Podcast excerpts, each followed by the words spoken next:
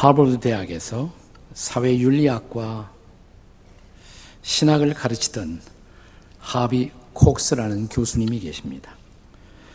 이분이 인간을 가리켜서 인간은 Homo festivus, 축제하는 인간이다라는 말을 했습니다. 오늘 우리 시대를 살아가는 포스트 모던 사람들은 특별히 축제와 환상을 다시 배워야 한다라고 그는 말합니다. 왜냐하면 지금 이 시대의 사람들은 축제를 잃어버린 시대를 살고 있다라고 말합니다. 그런데 그리스도 신앙, 기독교 신앙은 오늘 같은 시대에 축제의 삶을 회복하는 일에 기여할 수가 있다라고 그는 말합니다. 그분의 축제에 대한 정의를 들어보십시오. 축제는 외로운 인간들의 외출이다. 축제는 홀로 떨어져 있는 날이 아니다. 축제는 더불어 판타지 속으로 걷는 것이다. 축제는 진정한 타자를 만나는 잔치의 장이다. 이런 축제가 오늘 우리의 인생에서 필요하지 않습니까? 복음이 있습니다. 그 복음은 기독교 신앙은 본래부터 축제하는 신앙, 잔치하는 신앙이었다는 사실입니다. 그래서 기독교인, 그리스도인들을 가리켜서 잔치하는 백성들이라고 불렀습니다.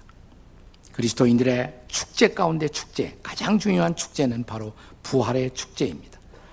그래서 성 어거스틴도 크리스찬은 부활절의 사람이다. 이런 말을 했어요. Christians are Easter men 혹은 Easter woman 포함되겠죠. 크리스찬들의 노래, 그들의 찬미는 기쁨의 외침이고 황홀감과 행복감이 폭발하는 할렐루야라고 말을 했습니다. 우리가 지난 주간 우리가 고난 주간을 지났습니다마는 고난 주간 십자가의 죽음을 앞에 두고 예수님은 오늘 우리가 함께 읽은 본문 혼인 잔치의 비유를 말씀하셨어요. 그는 이 비유를 말씀하시면서 이제 당신 앞에 기다리고 있는 십자가 그러나 십자가를 넘어서 있는 부활의 축제 그리고 더 그 건너편에 있는 그분의 다시 오심의 축제를 바라보고 계셨던 것입니다. 본문의 2절을 함께 같이 읽도록 하겠습니다. 2절 말씀입니다. 다 같이 시작. 천국은 마치 자기 아들을 위하여 혼인 잔치를 베푼 어떤 임금과 같으니 하나님의 나라 천국이 무엇인가? 한마디로 왕의 아들을 위한 잔치다 이 말이죠. 왕의 아들을 위한 혼인 잔치라고 말합니다. 그리고 천국 백성들, 하나님 나라 백성들은 바로 이 천국 잔치로 초대함을 받은 백성들인 것입니다. 그렇다면 이 천국 잔치의 특성은 무엇일까요? 첫째로 기쁨의 잔치입니다. 이미 말씀드린 것처럼 천국의 하나님 나라의 본질은 기쁨의 잔치입니다. 종종 예수님이 천국을 비유하실 때마다 하나님의 나라는 어떤 사람이 큰 잔치를 연 것과 같다. 이 땅에서 오늘 우리가 드리고 있는 모든 예배는 바로 이 천국 잔치를 반영하고 있는 축제라고 할 수가 있습니다. 그런 의미에서 예배는 바로 주께서 사망을 이기시고 다시 사신 예수 그리스도의 부활을 축하하기 위해서 모이는 것입니다. 예배는 본질적으로 축제예요. 그래서 예배학자들은 예배를 셀리브레이션이다, 축제다 이렇게 말합니다. 예배가 시작되는 예배의 부름, 그것은 축제 애로의 부름이고 축제 애로의 초대인 것입니다. 우리가 요한계시록 19장 7절에 보시면 이제 주님이 다시 오시고 이 축제가 하늘나라에서 완성되는 놀라운 광경을 보여주고 있습니다. 자, 그 장면의 말씀을 함께 같이 읽도록 하겠습니다. 다 같이 시작. 우리가 즐거워하고 크게 기뻐하며 그에게 영광을 돌리세 어린 양의 혼인 기약이 이르렀고 그의 아내가 자신을 준비하였으므로 여기 이 잔치로 초대함을 받은 사람들 그들의 마음의 준비는 큰 기쁨과 즐거움이어야 한다. 어떻게 시작했어요? 이 구절이 우리가 즐거워하고 크게 기뻐하며 이렇게 시작했습니다. 자, 이 천국 잔치의 본질이 기쁨의 잔치라는 것을 다시 한번 보여주고 있는 말씀입니다. 근데 중요한 것은 그러면 하나님 나라로 초대되어 그 나라 안에서 여러분과 제가 오늘을 살고 있다면 어때요? 여러분과 제 마음 속에 그 기쁨이 있나요? 기쁘세요? 네. 무덤 속에 들어가 있는 사람들 같아요. 다 대답이 없어. 네. 네. 제가 이런 질문을 할 때마다 늘 생각나는 사건이 있습니다. 제가 20대 초에 어, 영어를 배울 목적으로 처음 교회를 출입하던 시절입니다. 예수 믿을 생각은 없었어요. 그냥 영어 선교사가 가르쳐 준다 그러니까 공짜로 그냥 갔던 겁니다. 근데 어느 날 선교사님이 어, 저에게 이런 질문을 하셨습니다. 한국 사람들은 이 교회당 바깥에서 만나면 아주 재미있는 얘기도 많이 하고 무척 기뻐하는데 교회당 안에만 들어오면 다 갑자기 다 슬퍼지고 다 울고 그러느냐고. 예, 그 시절은 참 어려웠던 시절 사람들이 교회당 안에만 들어오면 눈물로 우리의 교회당을 적시던 시절이었습니다. 제가 대답이 궁했어요. 근데 그 마침 그때가 고난 주간이었습니다. 그래서 얼결에 대답하기를 그나마 어, 예수님의 그 십자가의 죽으심을 생각해서 그런 것 같습니다. 그랬어요. 성교사님이 약간 서툰 한국말로 다시 웃으시면서 반문하시기를 이렇게 말하시더라고요. 그러면 그 예수님이 다시 사신 것은 잊어버렸나요? 그래요. 그분이 다시 사신 것은 잊어버렸나요? 나는 그 말을 잊을 수가 없어요. 죽음은 사망은 인생의 가장 슬픈 소식입니다. 그러나 그 예수께서 죽음을 사망을 이기시고 다시 사셨다면 그리고 다시 사신 주 부활의 주가 우리의 주가 되셔서 지금 이 순간도 우리와 함께 하신다면 우리는 충분히 기뻐하며 살아야 할 이유가 있지 않겠습니까? 부활의 주님이 통치하시는 나라, 그 나라가 바로 하나님 나라예요. 그 나라가 기쁨의 나라입니다. 그 나라의 잔치는 당연히 기쁨의 잔치이고 기쁨의 축제일 수밖에 없습니다. 나는 저와 여러분이 함께 이 부활의 주님을 만났다면 이 기쁨의 잔치를 우리의 삶 속에서 누릴 줄 아는 그런 주의 백성이 될 수 있기를 주의 이름으로 축원합니다. 옆에 있는 사람에게 제발 좀 기뻐하십시오 그래요. 예. 부활절인데 더군다나. 예. 자, 천국 잔치의 또 하나의 특성 두 번째는 은혜의 잔치입니다. 은혜의 잔치. 자, 오늘 혼인 잔치 비유에 본문에 나타난 이 비유의 역설은 왕의 아들의 이 기쁨의 잔치에 사람들이 초대되었음에도 불구하고 초대된 사람들이 그 응답을 거절하고 있다는 사실입니다. 3절 보세요. 3절. 같이 읽겠습니다. 3절 시작. 그 종들을 보내어 그 청한 사람들을 혼인 잔치에 오라 하였더니 오기를 뭐 했다? 싫어했다 그랬어요. 그러자 마침내 이 비유의 절정에서 왕은 파격적인 초청의 결단을 내립니다. 어떻게 해요? 10절입니다. 자, 본문의 10절 말씀을 함께 같이 읽겠습니다. 시작. 종들이 길에 나가 악한 자나 선한 자나 만나는 대로 모두 데려오니 혼인잔치에 손님들이 가득한지라. 여기 종국에 이 천국잔치로 초대함을 받은 사람들이 선과 악의 경계선을 넘어섭니다. 여기 중요한 것은 악한 자도 초대를 받았다는 사실이에요. 악한 자도. 왕의 잔치에 어울리지 않죠. 왕의 잔치에 참여할 자격 없는 사람들이 초대를 받았다는 것입니다. 그래서 은혜의 잔치예요. 은혜, grace. 은혜의 뜻이 뭡니까? 제가 늘 정의합니다만은 은혜란 받을 자격이 없는 사람들에게 베풀어지는 일방적인 호의 혹은 사랑. 그것이 바로 은혜란 말이죠. grace 은혜. 이 왕 되신 예수님의 초대로 우리가 주님 앞에 나와 경험한 구원의 사건, 이 구원이 바로 은혜의 결과가 아니겠습니까? 자, 우리가 잘 아는 에베소서 2장 8절 말씀, 우리 지구촌 교회 나오면서 이 말씀을 외우지 못한 사람들은 다 간척입니다. 에베소서 2장 8절 다 같이 시작. 너희가 그 은혜를 인하여 믿음으로 말미암아 구원을 받았나니 이것이 너희에게서 난 것이 아니고 하나님의 선물이라 이 말입니다. 자, 이 은혜로 구원받은 우리, 이 은혜로 하나님의 백성이 된 우리, 그래서 우리들은 그분의 놀라우신 은혜를 찬양하며 살지 않습니까? 우리가 부르는 찬양 중에 가장 놀라운 찬양, 놀라우신 은혜. Amazing Grace. 이 찬양의 제목은 나 같은 죄인 살리신 아니에요. 네. 이 찬양의 제목은 놀라우신 은혜입니다. Amazing Grace. 자, 가사가 어떻게 되어 있습니까? 나 같은 죄인 살리신 주 은혜 놀라와 잃었던 생명 찾았고 광명을 얻었네. 큰 죄악에서 건지신 그 은혜 고마워. 나 처음 믿은 시간 귀하고 귀하다. 이제껏 내가 산 것도 뭐예요? 주님의 은혜라. 또 나를 장차 본향에 인도해 주시리. 거기서 우리 영원히 주님의 뭐예요? 은혜로 해처럼 밝게 살면서 주 찬양하리라. 우리가 그 은혜를 경험한 사람이에요. 그 은혜의 초대를 받은 사람들이에요. 그래서 천국 잔치의 본질 은혜의 잔치인 것을 믿으시기 바랍니다. 자, 천국 잔치의 또 하나의 특성. 첫째는 뭐였습니까? 기쁨의 잔치. 둘째는 은혜의 잔치. 마지막 세 번째는 의의 잔치예요. 의의 잔치.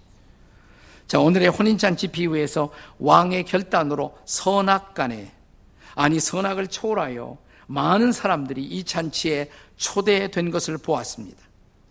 그러나 이 말은 그들이 다 혼인 잔치에 들어와서 그 잔치를 즐겼다는 뜻은 아닙니다. 자, 이제 주목해서 보셔야 합니다. 이 잔치에 들어가기 위해서 그들이 초청받아 왔지만 잔치 집안에 다 들어가서 잔치를 즐긴 것은 아니었습니다. 그 안으로 들어가기 위해서 잔치를 즐기기 위해서 그들에게 요청되던 한 가지 조건이 있었어요. 예복을 입어야 돼. 예복 입고 이 잔치 안으로 들어가야만 했었습니다. 자, 본문 11절과 12절의 말씀입니다. 같이 읽겠습니다. 시작. 임금이 손님들을 보고 들어올세 거기서 예복을 입지 않은 한 사람을 보고 이르되 신구여 어찌하여 예복을 입지 않고 여기 들어왔느냐 하니 그가 아무 말도 못하거늘. 자, 예복이 뭘 뜻할까요? 우리는 다시 요한계시록 19장 마지막 하늘의 영원한 잔치가 시작되는 그 장면에서 그 잔치에 초대함을 받은 신부된 사람들의 예복, 그 예복의 정체를 보십시오. 자, 계시록 19장 8절 같이 읽겠습니다. 시작. 그에게 빛나고 깨끗한 세마포 옷을 입도록 허락하셨으니 이 세마포 옷은 성도들의 옳은 행실이로다. 잘 들으시기 바랍니다. 악한 자도 잔치에 올 수 있어요. 그러나 그들이 이 잔치를 즐기기 위해서는 그가 입고 왔던 죄악의 옷을 벗어야 합니다. 그리고 의의 옷을 입어야 합니다. 자, 그렇다면 악한 자들이 죄악의 옷을 벗고 의의 예복을 입을 수 있는 길은 뭘까요? 바로 그 일을 위해서 왕의 아들이신 하나님의 아들 예수께서 이 땅에 와서 우리의 죄를 짊어지고 대신 십자가에 못 박히신 것입니다. 여기 복음이 있습니다. 자, 로마서 4장 25절의 말씀을 다 함께 읽겠습니다. 다 같이 시작. 예수는 우리가 범죄한 것 때문에 내줌이 되고 또한 우리를 의롭다 하시기 위해서 살아나셨느니라. 아멘. 잘 보세요. 우리가 범죄한 것 때문에 뭐가 되었어요? 내어줌이 되고 어디에? 십자가에. 우리의 범죄를 해결하기 위해서 그가 우리의 죄를 짊어지고 십자가에서 우리 대신 심판을 받으신 것입니다. 나 여기서 끝나지 않아요. 그런데 그분이 부활하셨어요. 왜? 죄를 사함받은 사람들을 의롭다 하시고 그들이 의 가운데서 새로운 인생의 길을 살아가도록 우리를 인도하시기 위해서 그는 부활하신 것입니다. 그러니까 예수님의 십자가의 죽음 그것만 가지고 복음이 아니에요. 부활까지가 복음이에요. 죽으심으로 우리의 죄를 용서하시고 대신 그분이 우리의 죄를 담당하고 죽으시고 그분이 부활하심으로 우리를 의롭다고 하시고 의의 옷을 입힌 거예요. 그리고 이제 의 가운데서 새로운 인생을 살아가도록 하신 것입니다. 자, 이 부활하신 주님, 우리를 죄를 용서하시고 의롭다 하시고 의의 길로 인도하시는 주님. 그러기 위해서 우리에게 필요한 예복, 의의 예복. 이 없이는 아무도 천국 잔치에 참여할 수가 없는 것입니다. 그 예복을 준비하셨나요, 여러분은? 오늘 본문의 마지막 구절이 어떻게 끝나는지 주의 깊게 보셨나요? 자, 14절 다 같이 읽겠습니다. 14절 시작. 청함을 받은 사람은 많되 택함을 입은 사람은 적으니라. 나는 적어도 주일날 교회 와서 예배 드린 사람들은 다 청함을 받은 사람들이라고 생각해. 근데 여기 오신 분들이 다 천국 가는 거 아니에요. 절대로 아닙니다. 청함은 받으셨어요. 택함을 입으셔야 돼. 택함 입으려면 예복이 필요해요. 잘 들으시기 바랍니다. 천국 잔치는 모든 죄인들에게, 악인들에게 열려진 잔치입니다. 그러나 그 죄인이 혹은 악인이 죄를 회개하고 주님의 의롭다 하심을 입고 이제 성도로 살 준비가 되어 있을 때 그는 비로소 이 잔치에 참여하는 자가 되는 것입니다. 다시 말하면 그것을 회개라고 불러요. 우리가 회개할 때 그 회개가 우리가 하나님께 택함 받은 사람임을 증명하는 것입니다. 그래서 천국 잔치는 궁극적으로 의의 예복을 입은 성도들을 위한 잔치입니다. 잔치 자리까지는 왔지만 회개를 거부하는 사람, 네, 죄인으로 계속 머물고 있는 사람들, 그들은 청함을 입었지만 택함을 입지 못한 것을 삶으로 증명하고 있는 것입니다. 구원은 믿음으로 받지만 믿음으로 의롭다함을 입을 때 비로소 그 믿음이 우리를 구원하는 믿음이 되는 것입니다. 그러므로 천국 잔치는 의의 잔치임을 기억하십시오. 제가 얼마 전에 며칠 전이에요. 제가 살고 있는 동네에 달콤 커피숍을 갔습니다. 달콤 커피숍. 커피숍에 가서 딱 벽을 보자마자 제가 깜짝 놀랐어요. 웬 커피숍 벽에 의미심장한 신학적인 메시지가 세 개의 액자에 나란히 걸려 있더라고요. 아마 그 달콤 커피숍에서 그것을 주의 있게 본 사람, 그걸 사진까지 찍은 사람 저밖에 없을 거예요. 자, 첫 번째 액자를 보시면 뭐라고 했냐면 거기에 born sinner, born sinner. 태어날 때부터 죄인이다. 태어날 때부터. 그렇잖아요. 우리는 죄성을 가지고 태어나요. born sinner. 이 성경의 가르침이에요. 그리고 그 옆에 액자에 또 뭐라고 붙어 있는 거 아니에요? Aren't we all sinners? 우리는 모두 죄인들이 아닌가? 죄인으로 태어났고 죄인의 삶을 살아요. 근데 그것을 깨닫지 못해요, 사람들이. 그래서 계속 죄인으로 남아있는 거예요. 그러나 이 인생의 길에서 어느 날 예수님 만나고 십자가에서 우리를 위해 죽으시고 부활하신 그리스도를 영접하는 순간 우리는 죄인의 자리에서 벗어나 성도가 되죠, 성도. 세 번째 액자 보세요. Aren't we all saint? 우리는 모두 성도가 아니란 말이냐? 아, 나는 누가 이 세계의 이런 엄청난 깊이와 의미를 지닌 이 간판을 거기다 걸어 놓았을까? 난 그래서 달콤 커피숍을 계속 가기로 결심했습니다.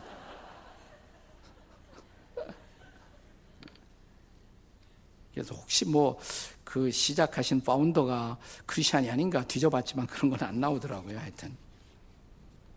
이게 부활절의 메시지예요. 부활절의 은혜. 죄인이었던 우리가 예수 믿고 부활하신 그리스도를 통해서 의롭다함을 받고 성도가 됐어요. 성도. 이게 부활의 축제의 의미요 감격입니다. 우리를 위해 죽으시고 우리 위해 부활하신 예수 그리스도를 믿음으로 죄인이었던 내가 다시 태어나 다시 살아나 성도가 되었다는 메시지. 이게 부활절의 메시지란 말이죠. 그렇다면 중요한 것은 이것입니다. 여러분은 정말 부활하신 성도가 되셨나요? 되셨나요? 더 중요한 질문. 부활한 성도답게 살고 계십니까? 다시 살아난 성도답게 살고 계십니까? 부활절이지만 내 삶은 여전히 무덤 속에 들어가 있는 시체처럼 무기력하게 살고 있는 것은 아닌가요? 나는 오늘 부활절을 맞이하면서 아침에 일어나 그래서 기도 시 한 편을 썼습니다. 부활절의 기도예요. 제목이 부활절의 기도. 2000년 전 부활하신 주님, 부활하심으로 오늘도 살아계신 주님, 우리가 부활절을 기억하는 한 이유는 나 자신의 오늘의 부활 때문이옵니다. 오늘 내 삶의 무력함을 아시는 주요. 사망을 깨뜨리신 그 권능으로 살려주소서. 무덤에서 일어나는 부활에 앞서서 절망에서 일어나는 부활을 허락하옵소서. 내가 먼저 살아야 살릴 이웃들이 있어 나를 먼저 살리기를 구하나이다. 나사로처럼 살아 일어날 수가 있다면 나사로 때문에 믿을 사람이 있겠사오니 오늘 부활절에 부활의 은혜를 구하나이다. 오늘 다시 사는 부활 성도가 되게 하소서. 이 부활의 은혜가 여러분에게 함께 하시기를 바랍니다. 이 부활의 은혜가 여러분의 가정에도 임하시기를 바랍니다. 나는 이 부활의 은혜가 우리가 살고 있는 한반도에 넘칠 수 있기를 축원합니다. 예수 다시 사셨습니다. 이것이 부활 승리의 메시지입니다. 이 승리를 누리는 저와 여러분 모두가 되시기를 주의 이름으로 축원합니다.